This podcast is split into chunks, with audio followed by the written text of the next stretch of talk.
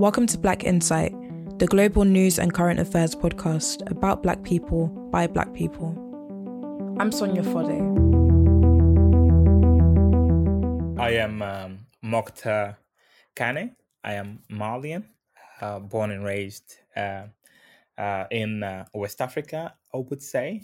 Um, I am a stabilization uh, practitioner, um, and I spend my time basically helping uh, government and other public and private institutions translate divisions into meaningful solutions.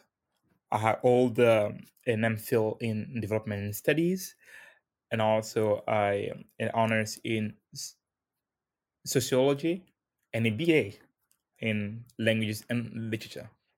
One of the things that you do is that you're a youth ambassador for peace. Can you tell us a little bit about that role and what it entails? That's correct. Well, the Youth Ambassador for Peace is a, a flagship initiative from the African uh, Union, and which intended first and foremost um, uh, last year uh, in 2018, uh, basically the African Union Commission um, was mandated to appoint five uh, youth ambassadors, basically one for each of the regions of the African continent north, south, west, east, and center.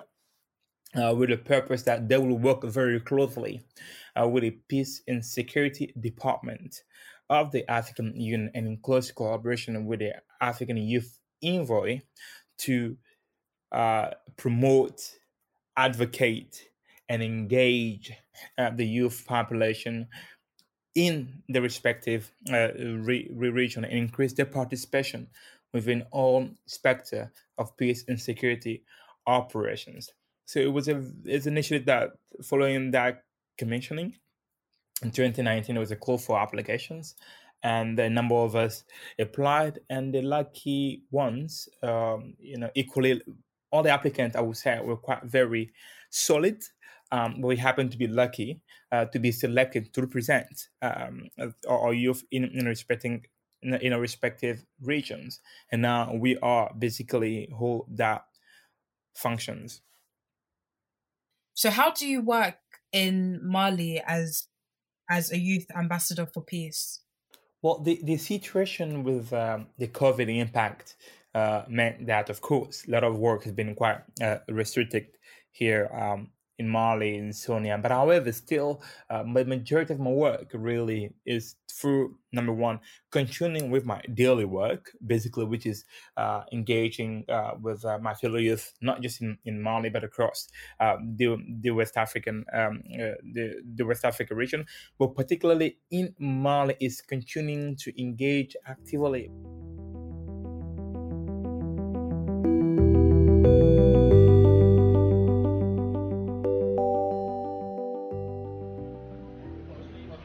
This is the moment Malian history changed again. The moment Ibrahim Boubacar Keita and his Prime Minister Boubou Cissé were arrested by soldiers during a military coup on Tuesday, the 18th of August 2020.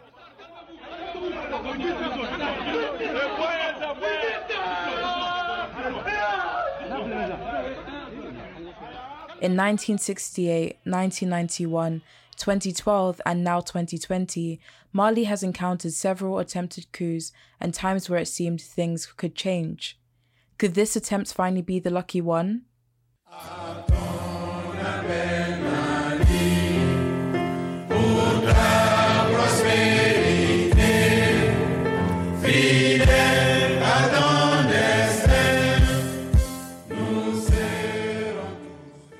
The independence of Mali from France had people feeling optimistic about the future of the country.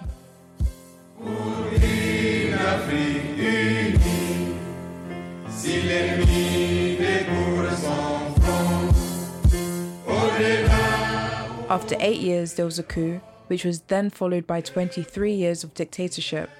Then in 1991, there was a coup that led to the formation of the National Revolution Council, which paved the way for elections. So after 23 years, democracy had been restored. During the summer of 2012, jihadists occupied two thirds of the country, and France intervened to stop their southward advance. They overthrew the president, saying he was incompetent and unable to deal with division in the country, in the north and south. In 2013, there was a new leader, Ibrahim Boubacar Keita.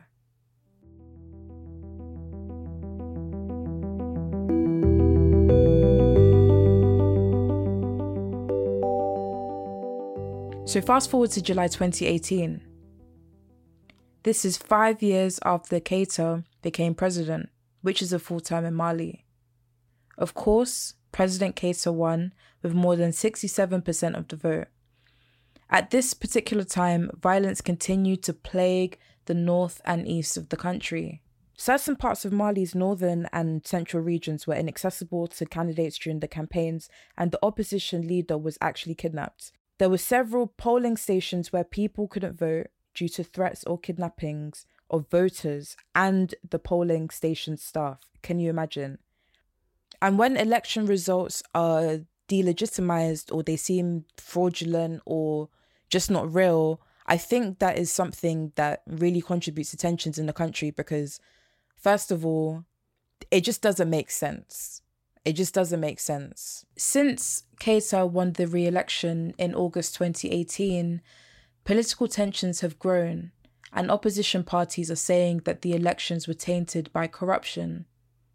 The June 5th movement, led by a cohort of different leaders, started, as the name suggests, on June 5th. Protests here um, in Mali, I think first and foremost, we need to look at it in terms of uh, uh, uh like a timeline, right? But I will start with the current triggers, and then it's important always to take a step back. Otherwise, we tend to forget the overall kind of a background behind uh, the tensions.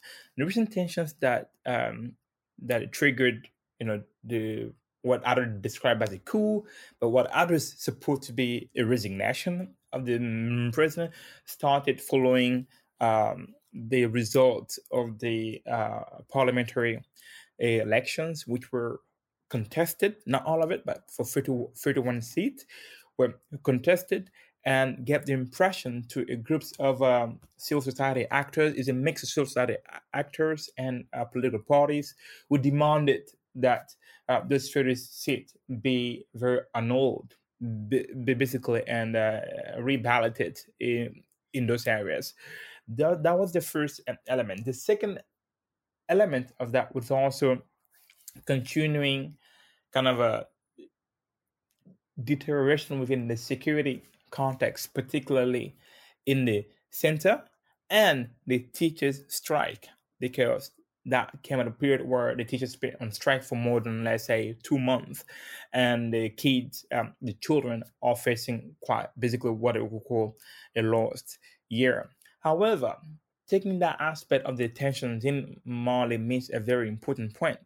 The government was facing subsequent protests in the preceding month and failed dialogue to appease um, ten- tension.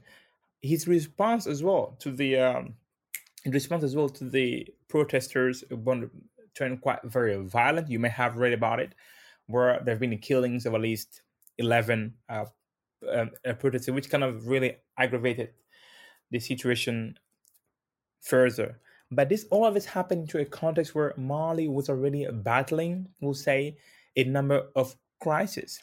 You had, let's say, you know, the jihadism, you know, violent extremism phenomenon happening in the country. You also had uh, a, a, another aspect of it, which is a um, inter-ethnic conflict, uh, heightening tensions, polarizations happening as well across the country. You have growing criminality, both in the south and another part of the country, to levels that become quite very worrying. And on top of all of that, you also had the very initial stage of the crisis, which was the rebellion, which started in 2012, um, in, in, in 2012, and it still has not been result, but rather led to a peace accord that is that is whose applications is still facing some dismal, uh, uh, dismal uh, or negligible progress.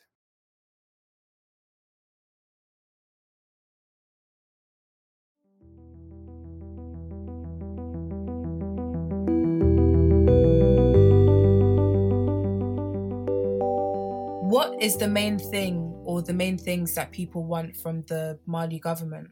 I think it's a, a very uh, uh, important question, uh, but also it doesn't have an easy an easy answer because at the moment where we are today at the Mali, uh, we see Mali has a country. You rather have what people want for the for Mali instead of what people want from the Malian government. I mean, it, it brings a kind of very different nuance because uh, today the government as it is or as it was was was kind of the synonym of every single thing that failed with the political establishment in Mali, with the government apparatus, basically things that people do not want.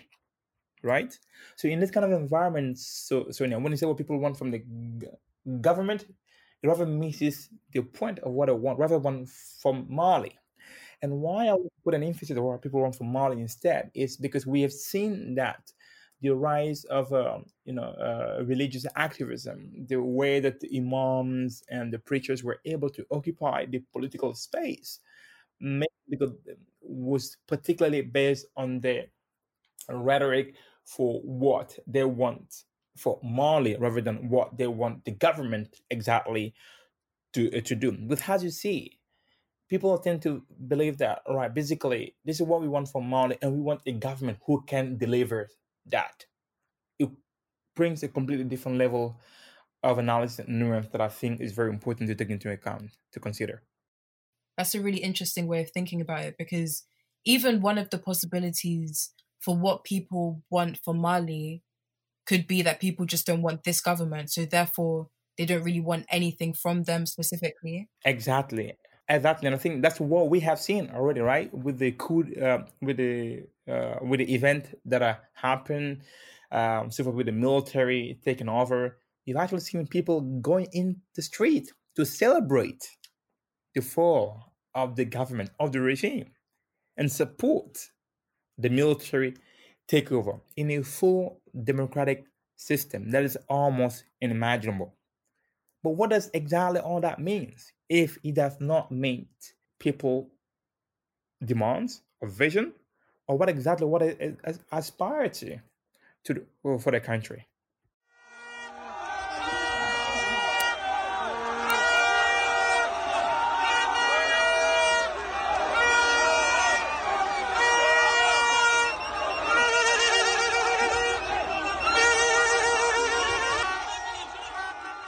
I think that one issue that Mali has is that it doesn't necessarily have a national identity that ties everyone to each other.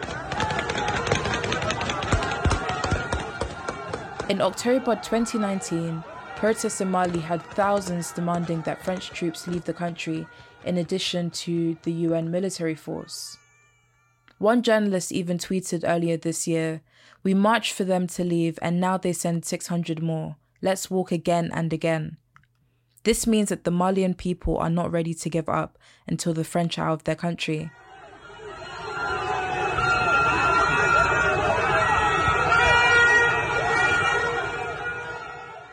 One thing that I've been wondering a lot is about what is the role of outside forces and, in particular, Western countries such as France? First, France as as being uh, a privileged partner for Malian for the Malian government since independence, not just because of its um, uh, colonial links uh, with Mali, uh, but also you have the Francophonie, you had other bilateral and multilateral um, uh, organism where uh, France's opinion on Mali remain quite very uh, important. Um, that's the reality of the situation. But however, we've seen so far that uh, the position France had adopted in Mali has been uh, first and foremost a position where uh, it tries to um, at least uh, publicly support the government decision or actions when it comes to um, addressing the uh, security challenges uh, and the social uh, challenges. Both have both solve security and hard security programs in Mali. We need also need to kind of uh, put French uh, intervention in Mali within context. That context, again, I've mentioned already about the um, the colonial uh, uh, colonial links and privilege relations, but also this is a moment where more and more youth in Mali growing up see that being a French, former French colony or continuing to have privileged relationship with France has not really worked out for the country. And they do they come to this conclusion by drawing parallels with a lot of Anglophone uh, countries, not necessarily because all Anglophone countries are prospering, but it's always because of that taste of of the other, right? That taste of the different, of what we see happening differently in other um, uh, uh settings. Uh, French rule to, today has been it has um, you know a large military uh, presence in the region, Did not discover cover for Mali but also from um, uh, uh for the wider G5 Sahel region. It's very important though to highlight that French intervention in Mali in 20, uh, uh, um, 2013 helped avoid the total collapse of the Mali of the Malian state, and Mali has as a nation. That was through Operation Serval, which really stopped um, uh, violent extremist advance, suffered and protected what was left of the what was left of the Mali as a you know as a as a country. I mean, it's sort of state institution. However, the situation has deteriorated further from there to a level that is even not much um, is even much more dangerous now than it was during the French intervention. It will be not accurate to blame uh, the French for um, uh, for for that, given the fact that they are in Mali with the support of the Malian authorities. However, there are some decision or collectively that could have been taken to maybe potentially avoid uh, the situation from uh, from deterring them further. But again, the intervention of France and other international partners needs to be seen within a support uh, framework. I, I, I tend to believe that, Sonia, we are in the 21st century and it's about time we stop blaming others for our own problems.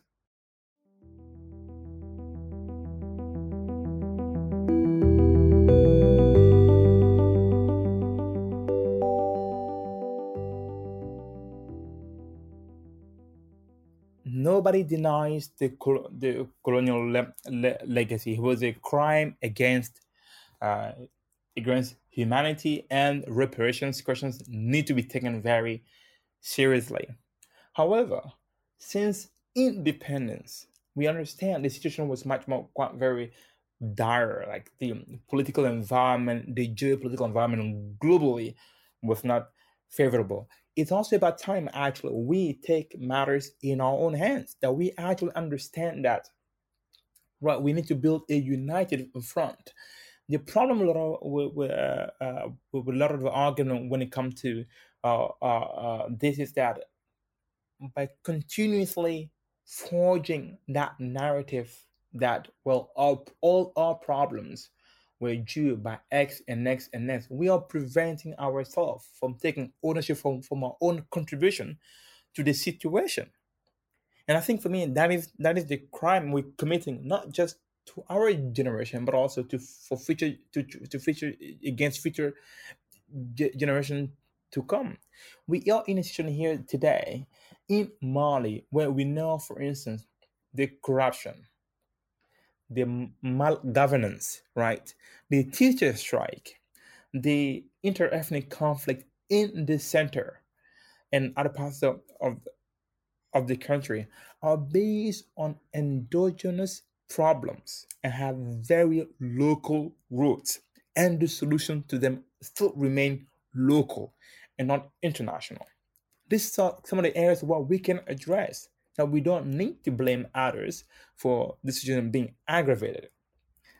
The thing is that the problems beyond a lot of our African countries uh, uh, today, it's not just about you know, uh, uh, are, are quite very uh, uh, systemic uh, because when a system does not function properly for everyone, the product will not work for everyone. ECOWAS is the Economic Community of West African States, and it's basically a group of 15 countries located in West Africa.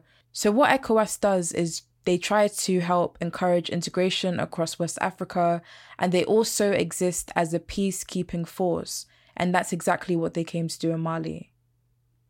In June 2020, ECOWAS calls on Ibrahim Boubacar Keita to rerun the parliamentary elections amid protests. ECOWAS imposed sanctions on Mali and demanded that the coup leaders hand power back to a civilian administration. And in early October, it did so. So, do you feel as though ECOWAS coming into Mali and trying to bring about peace actually helps the tensions? So on that on that ECOWAS element, you know, ECOWAS is first and foremost is a is a very important player in the political, um, uh, whether it's political, military, or security crisis of any of its member state. You know, it's a 15 uh, mem- uh, strong member um. Um, them trying to come to Mali, they're, they're the first one, first and foremost, to kind of act in Mali to to be on, which is quite very commendable to start with. However, the way discussions uh, uh, evolved or the way the situation unfolded, it's fair to say that both ECOWAS and the Malian government were very slow to recognize the magnitude of the issue at hand or the severity of the situation, basically, and it's basically their assessment did a little bit fall short of potential how potentially uh, uh are potentially uh, damaging the fallback from any miscalculation um, might have been. ECOWAS trying to come to Mali to resolve the problem is very well appreciated and initiated as well. Uh, very well appreciated and uh, as, as an initiative, both from the general population as well as um, the uh, the the the international community. However, it's when ECOWAS position and that of the population differ, that then it becomes a, pro- a, a, problem. We have already seen that when ECOWAS, for instance, tried to reinstate or ask for the um, for the, for the deposed president to return, what the population were like, well, we cannot, right? We cannot, re- we don't really want that again. That will be rather a factor that will inflame or create more crisis rather than solution. So in that sense, ECOWAS intervention thought being initially appreciated now is backfiring backfiring in a sense that he has the potential to be uh, to fill the crisis a lot more than resolving at the moment. And that's not because uh, of traditionally that's what ECOWAS has done. ECOWAS played a key role for instance in resolving the Mali crisis in 2012 and and uh, you know with another coup that also happened during that um, following those crises in striking a number of deals uh, as well that helped you know uh, support and mobilize international uh, support from Mali. However, if the sanctions that ECOWAS have now imposed, has now not imposed, a sanction that has now taken on Mali and the other measures of maximum pressure to return, uh, you know, right away to constitutional order that is being decried at the moment had factor for potential and greater instability, and that's particularly uh, uh, based on two elements. Uh, the first element is that you have just had a political crisis where that was characterized by a complete uh, breakdown of trust between the the governing authorities and the governed.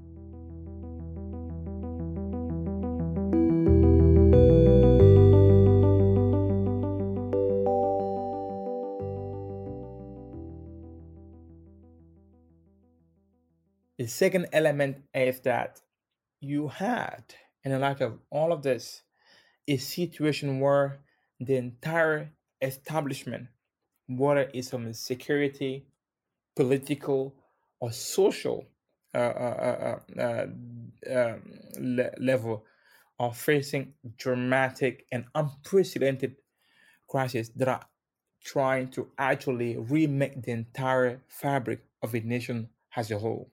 So those two elements can combine are based an assessment that people now say, right, ECOWAS still does not to some extent um, share the values or the perception that uh, people are actually trying to, you know, to, to bring a degree of change that they wish to, to have for themselves and for the, for the future of the children.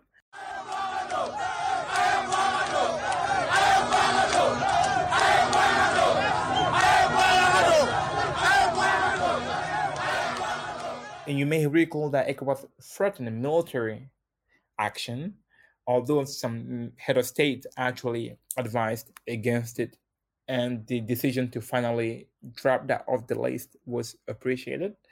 Um, but still, you still have sanction, and ECOWAS still remain on the position to have a return to a civilian um, president and a civilian prime minister within 12, and a transition within uh, 12 months all of this again, I we uh, ECOWAS position needs to be understood within the framework that it has a charter, it has some principle and good governance and democracy, and is basically doing the textbook approach, which is normally what any other entity will do when you have an, an unconstitutional change of president.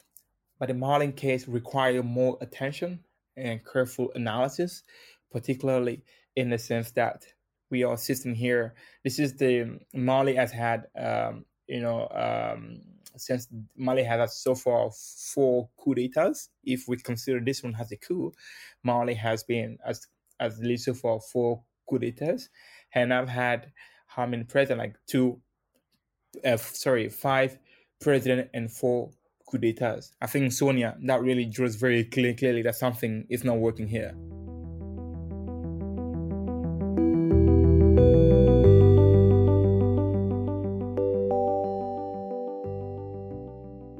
So in July 2020, attempts to mediate by ECOWAS between the government and opposition didn't really do anything.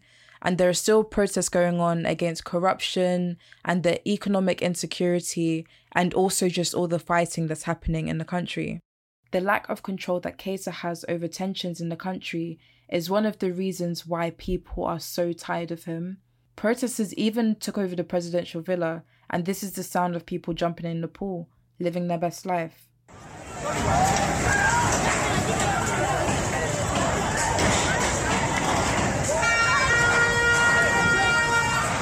The West Africa bloc actually failed to persuade the leaders of the coup to hand over power to civilian government. So the international powers are shaken a little bit because they're scared that with all of the conflicts going on in Mali, all of the money that they've spent in containing militants and stopping violence would go to waste. There's also a fear that the instability in Mali could see a lot more people being displaced, which means more potential migrants for European countries. And of course, they don't like having African migrants.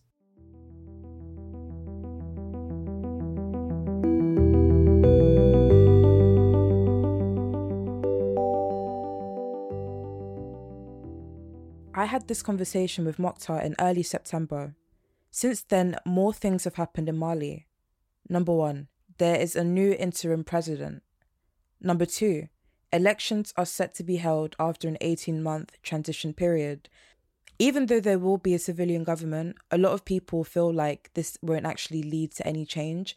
And I've seen this question come up quite a lot since the start of the coup this time where people are wondering is there actually going to be any difference? Or is it going to be the same thing where, again, it's an election, then people being unhappy, and then a coup, and then an election, and then people being unhappy, and then a coup, and then an election, and then people being unhappy, and then a coup, and then a. Do you know what I mean? So that's why a lot of people are quite skeptical and are wondering what is it that will actually make a massive difference to Mali? Number three, there have been more attacks and more violence in different parts of the country. Number four, most recently, Amadou Toumani Toure died on November 10th in Turkey. Earlier, I told you about how the coup in 1991 came after 23 years of dictatorship. Well, Amadou was the leader of that coup, and he was also president from 2002. Some people do think that there was a dash of fraud in him winning in 2002, but yeah, he became president and he was re elected in 2007 before being removed by a coup in 2012. So, like I was saying, there is that pattern in Mali, even with leaders that have somewhat been celebrated. Sometimes they just get kicked out by a coup. And I think that this is a really, really interesting time in Africa where people are seeing the emergence, or not even necessarily the emergence, but they're hearing more about the kind of revolutionary spirit that is there. And I'm sure that different African leaders are shaking, and that's why ECOWAS was taking so much action against Mali? The key to change in Mali is uh, I would like to just I would like to put one thing, but I'm tempted to uh, to give two. Um, first and foremost, we need a change of minds, and secondly, we need a change of heart. Change of mind in what way? If I can explain, Sonia, is that the coup we've seen here in Mali, uh, the, uh, the, the military t- takeover, brought about an immediate change in leadership in the country. Uh, what the military ta- uh, takeovers have not changed immediately in Mali uh, is the behaviors that created the conditions for the military takeover and for the crisis in the first place. As we know, behaviors takes time to learn to become you know habit and then those habits will take time for practice to become finally a culture so that is very important and that's something that doesn't happen overnight. In 2012 when we had the crisis and um, um, and then the the, uh, uh, uh, the coup it raised a lot of hopes for change. But here we are eight years down the line we have another military um, take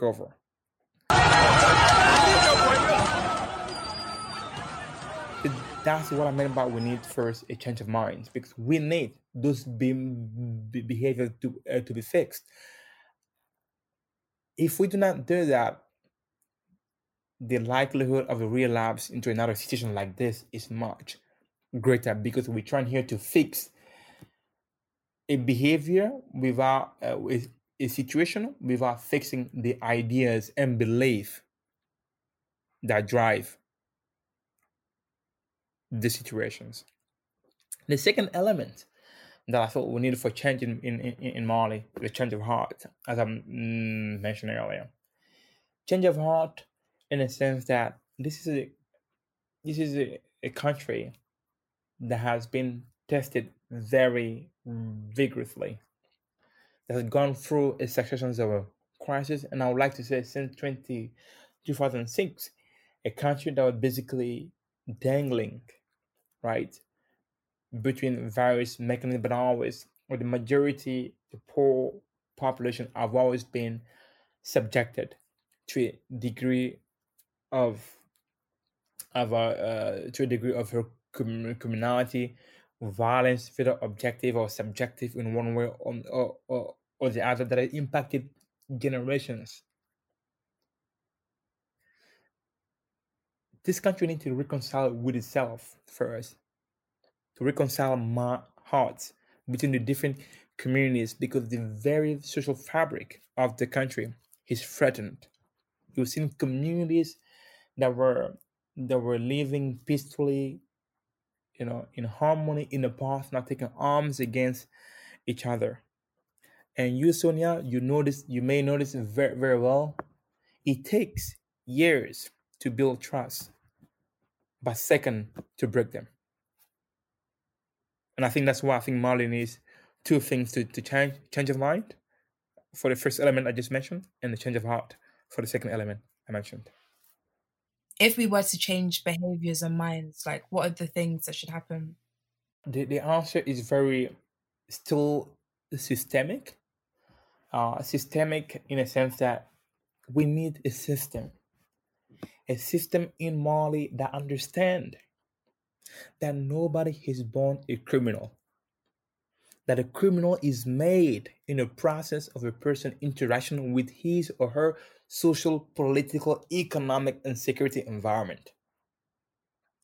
We need a system that provide equal opportunities and affirmative action because we have to understand, for instance, that northern Mali has been subjected to institutional negligence since independence, and that's a nationwide um, crime that needs to be kind of uh, resolved. That we need to fix it. Like that in, a, in affirmative action. We need a system in Mali that also understand that someone terrorist hits someone freedom fighter, and that we need to get to tap into understand both worlds and create a dialogue in a way that they can understand each other, they can speak to each other in not violent ways. For me, to be able to achieve this change of be, be, behaviors, the system, the answer really relies in the system. The road to steady and reliable leadership seems a long way away. I wondered what Mokhtar's dreams were for the future of Mali. What would you like Mali to look like in 10 or maybe 20 years? I would like Mali to look like um, a country where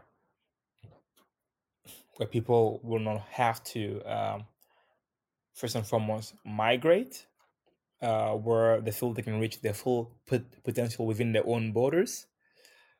Um, and also a space where where women and young girls are provided or empowered uh, in an in an environment where they can reach their full potential. In the Sahel and Mali included, is one of the worst places on earth to be a woman. And but the rule is quite very catalytic, and in in in, in our societies, so having that kind of environment will be quite very a game changer for a lot of um uh, for for the modern society. Third, um, I'd like to be more to be a country that is able to address its own problems without external intervention. I think that's the dream of every single family within our notion of, of the African family, Sonia where you're able to address your own issues um, in, in, in, internally, but more importantly, a country that would not need anymore to fight any wars internally or externally. What is the attitude of the youth towards the Mali government and apart from the government, everything that's happening in Mali? The youth in a general composition at, at, at, at today um, do not are very much growing much and much more aware of their their um, their power, which is very very important, of their ability to change agenda which is quite very important as well. If you look at, for instance, uh, the protesters uh, today, first and foremost, look at the Mali population. We have more than um, 75% of the population which is below the age of 35. That's quite massive. That means that you have 75% of your male power uh, under the age of um, uh, uh, um, 35. So you have when you have that population you know growing consistently and more aware of the ability to support or to bring change to bring about change in, a country is a phenomenal thing is a thing we should all welcome. But of course um, as we have seen so far the youth were the driving force of the protest right? The driving force of the protest in in, in, in mali the driving force of the recruitment we've seen both in the army and militias and violent extremist group. So you can the same way we can see the disagreement across, uh, you know, the politicians and the youth. You also see the same disagreement uh, within the youth group because youth are now obviously a homogeneous group. But if there were homogeneous group, we will see a we will see um, youth heading towards one section and not just you know going to different um, di- uh, different groups in uh, in Mali. So the position of youth in here is uh, uh, primarily that in that it's very clear. They make the voice very clear. They want something very different from what is currently being offered by the that was currently offered by the previous regime, but also what the ECOWAS proposes. Of course, the movement does not represent all youth in Mali, but it's fair to say that the majority of youth in Mali today feel a lot more that things could be a lot better. And they're no longer willing to sit down and watch and wait for um, you know, for the regular, uh, for the elections to come for things to change. I think that um, that's something as well both ECOWAS and the international community will come to, will, will, uh, will, will, will need to come to that harsh reality is that uh, the time where the youth were also willing to wait until uh, elections, until the term finishes for one president for change to happen, particularly in areas uh, that such as Mali, a country like Mali that are going through multidimensional crisis is no longer uh, can no longer be taken for granted.